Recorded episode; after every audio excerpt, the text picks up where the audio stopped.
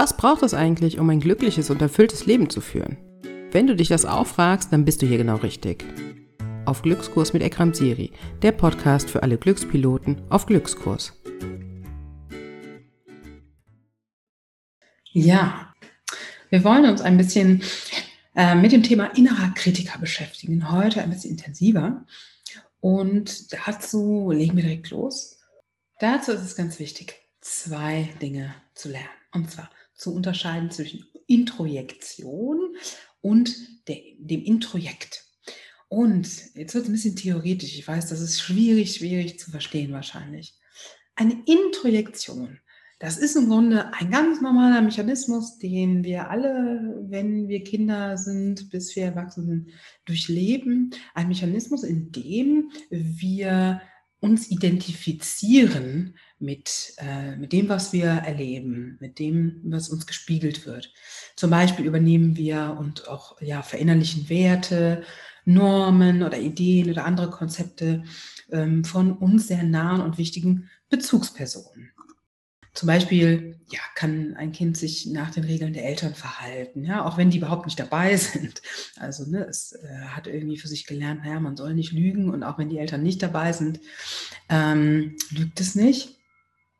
Und äh, auch hier gibt es sowas wie ja Repräsentanzen, äh, die vielleicht auch ein bisschen aggressiv besetzt sein können, fordernd sind oder verbietend sind. Na, ich darf jetzt nicht irgendwie das Tempo auf den Boden schmeißen oder sowas. Und ähm, das etabliert sich als, als so strenges Über-Ich oder kann sich etablieren als Über-Ich. Das kennt ihr vielleicht, diesen Begriff.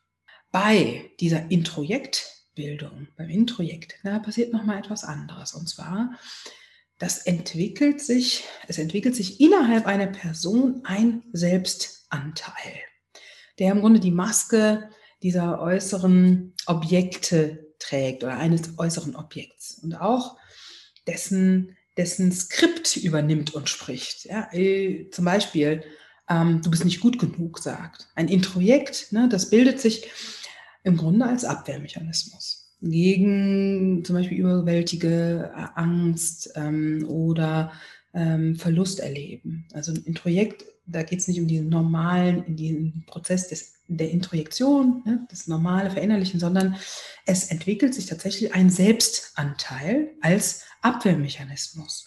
Und Ziel ist, ja, der Ersatz dessen, was, was verloren ist, des, des verlorenen Objekts, um, entweder durch tatsächlichen Verlust oder eine traumatische Bindung oder äh, vielleicht auch nur was Vorgestelltes, kann ja auch sein, durch einen Ersatz im Inneren zu ersetzen. Und dieser, wie gesagt, Verlust, der kann ja auch sehr vorgestellt sein. Es muss nicht tatsächlich passiert sein. Zum Beispiel kann es auch eine Fantasie sein eines Kindes. Und wir alle waren mal Kinder. Wenn ich böse bin, dann äh, werde ich verlassen, dann werde ich allein gelassen. Und Introjekt, das ist eine Folge ja, eines erlebten, vielleicht aber auch nur angedrohten oder vorgestellten Verlustes ähm, einer überlebenswichtigen Beziehung, ja, aus dem, dem Äußeren quasi, aus der Umgebung.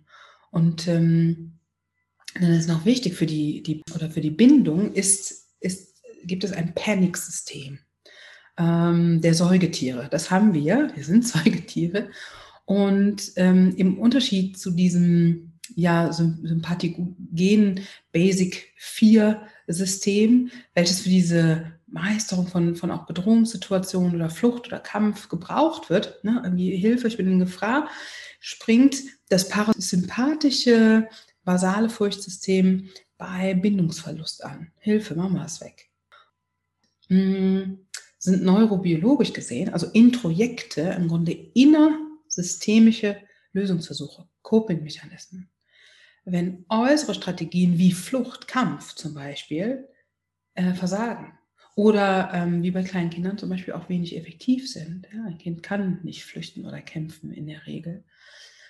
Das heißt, das Introjekt, das ist im Gedächtnis sowas wie eine abgekapselte mentale ja, Formation, hm, häufig aber auch monströs überformt ist das.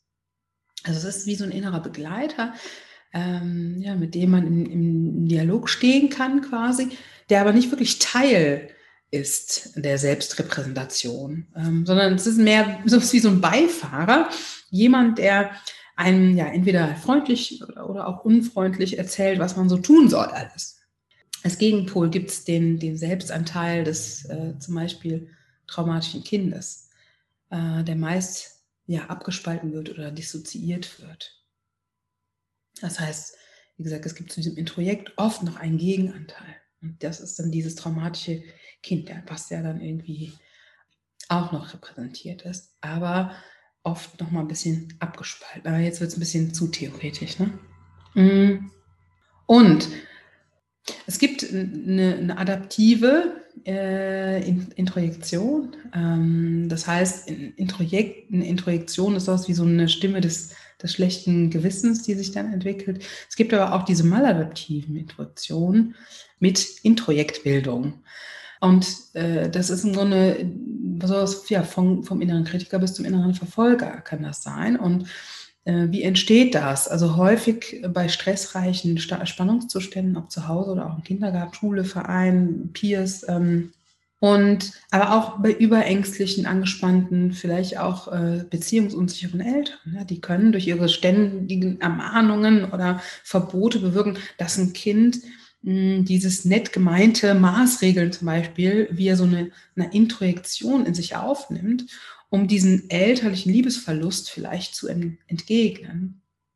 Und äh, es gibt zwei Formen. Es gibt das einfache Introjekt und es gibt aber auch ein feindliches Introjekt.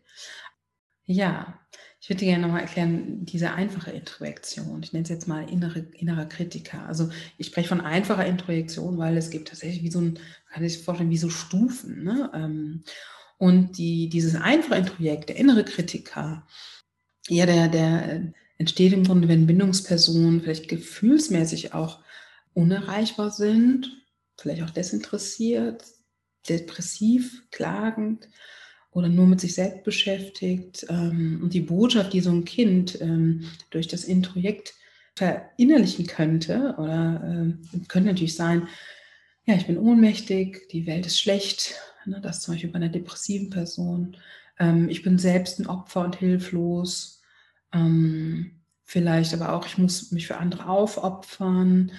Es gibt aber auch, ich brauche niemanden. Ne? Das ähm, haben, haben ja Menschen oft, wenn sie äh, so unerreichbare Bindungspersonen hatten. Das beeinflusst natürlich auch die Entwicklung des Selbstwertes. Und es entwickelt sich ein, ein Selbstanteil, der sagt, ja, ich bin hilflos, ich bin nichts wert.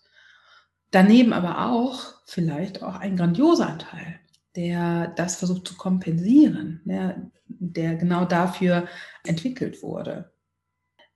Im inneren Team entwickeln sich natürlich auch ähm, dadurch innere Kritiker. Diese innere Kritiker, die, die, können perfektionistisch sein, die können antreiberisch sein, los, mach schneller, Kontrolleure, dich besser im Griff, ne, hab dich, pass bloß auf und da musst du noch kontrollieren und so weiter.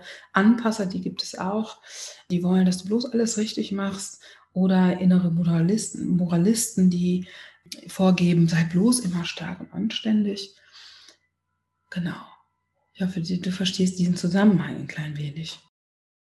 Ja, was ist mit dem unterdrückten, feindseligen Introjekt? Hm, damit meine ich auch eher, das ist ein innerer Verfolger, ne? also es ist vielleicht nochmal eine Steigerung vom inneren Kritiker. Und der entsteht durch das Erleben von ja, aktiver Ablehnung oder vielleicht auch rüder Zurückweisungen, die die Menschen erleben, auch durch Schuldzuweisungen, beschuldigten Botschaften, die dann kommen, vielleicht auch ein Versuch, den, den Willen des Kindes zu manipulieren oder zu brechen. Das heißt, ein Kind erfährt Hass und Ekel eigentlich in dieser Mimik, die ähm, äh, der anderen und, und glaubt auch wirklich, sich real gespiegelt zu fühlen. Ähm, und denkt dann, ja, ich bin wirklich hassenswert. Ja? So wie ich das gerade sehe. Ich bin vielleicht eklig. Und die Botschaft, die verinnerlicht werden, ähm, könnten sowas sein wie, du bist wertlos. Ne? Du bist wertlos, wärst du bloß nie ge geboren. Ähm, meine Bedürfnisse sind viel wichtiger als deine. Ne? Und du musst auch immer da sein für andere. Ist eher bei so einer ausbeuterischen Bezugsperson oder Bindungsperson. Oder erwarte bloß nichts von mir, du bist mir eh egal. Ne? Du bist mir eh gleichgültig. Von so einer ganz distanzierten Bindungsperson. Und hierbei werden natürlich ja, Gedanken nicht nur als bloße Gedanken erfahren, das ist ja das Spannende, sondern oft als bedrohliche Realität erfasst. Das heißt, wichtig ist natürlich, dass die, diese Identifikation mit diesem Anteil, mit diesem Introjekt nur zu einem kleinen Teil stattfindet. Also das, ne, das wäre wichtig. Es wird nicht als Selbstanteil verinnerlicht. Das, das ist das absolut Spannende. Vielmehr spricht dieser innere Verfolger mit einem wie in so einer Du-Form. Ne? Du musst, du bist nicht gut genug. Und es bildet sich auch ein Anteil, der genau das glaubt. Das ist das, das äh, Tragische. Und zwar der Anteil, der auch glaubt, ja, ich bin böse, ich bin vielleicht wertlos, ich bin nicht gut genug. Und auch hier gibt es ähm, das, das fünfköpfige Team, ähm, das sich da auch äh, entwickeln könnte. Nur bösartiger. Viel bösartiger. Ja, also hier dieses Team, das innere Team, Perfektionist, Antreiber, Kontrolleur, ne, dieses, das entwickelt sich auch nur noch bösartiger. Und dann gibt es noch den Zerstörer. Aber das wäre jetzt, das, das wird jetzt zu weit gehen. Also das, das wäre jetzt nochmal so eine übergeordnete Stufe ähm, drüber. Massiver. Äh, ja, was noch wichtig ist, ist äh, natürlich diese Bildung von Introjekten. Ne? Die ist wirklich ein hochkompetentes Verhalten, muss man einfach sagen. Unter bestimmten Bedingungen. Ja, wo dieses als einzige Lösung erscheint, so wie Gunther Schmidt das sagt. Diese alten Muster ne, aus unserem ja, Mittelhirn, dem limbischen System, die sind niemals bewusst steuerbar. Und sie setzen sich in bestimmten Situationen auch immer wieder durch. Das muss man einfach sagen. Diese Tendenz bleibt. Es geht auch nicht darum, ja, wie kann ich meinen inneren Kritiker komplett ausschalten, abschalten, sondern wie kann ich mit ihm umgehen? Und statt ihn als Gegner zu sehen, wäre es super sinnvoll, den als Partner zu sehen, den vielleicht freundlich und liebevoll zu behandeln, auch wenn es super schwer ist.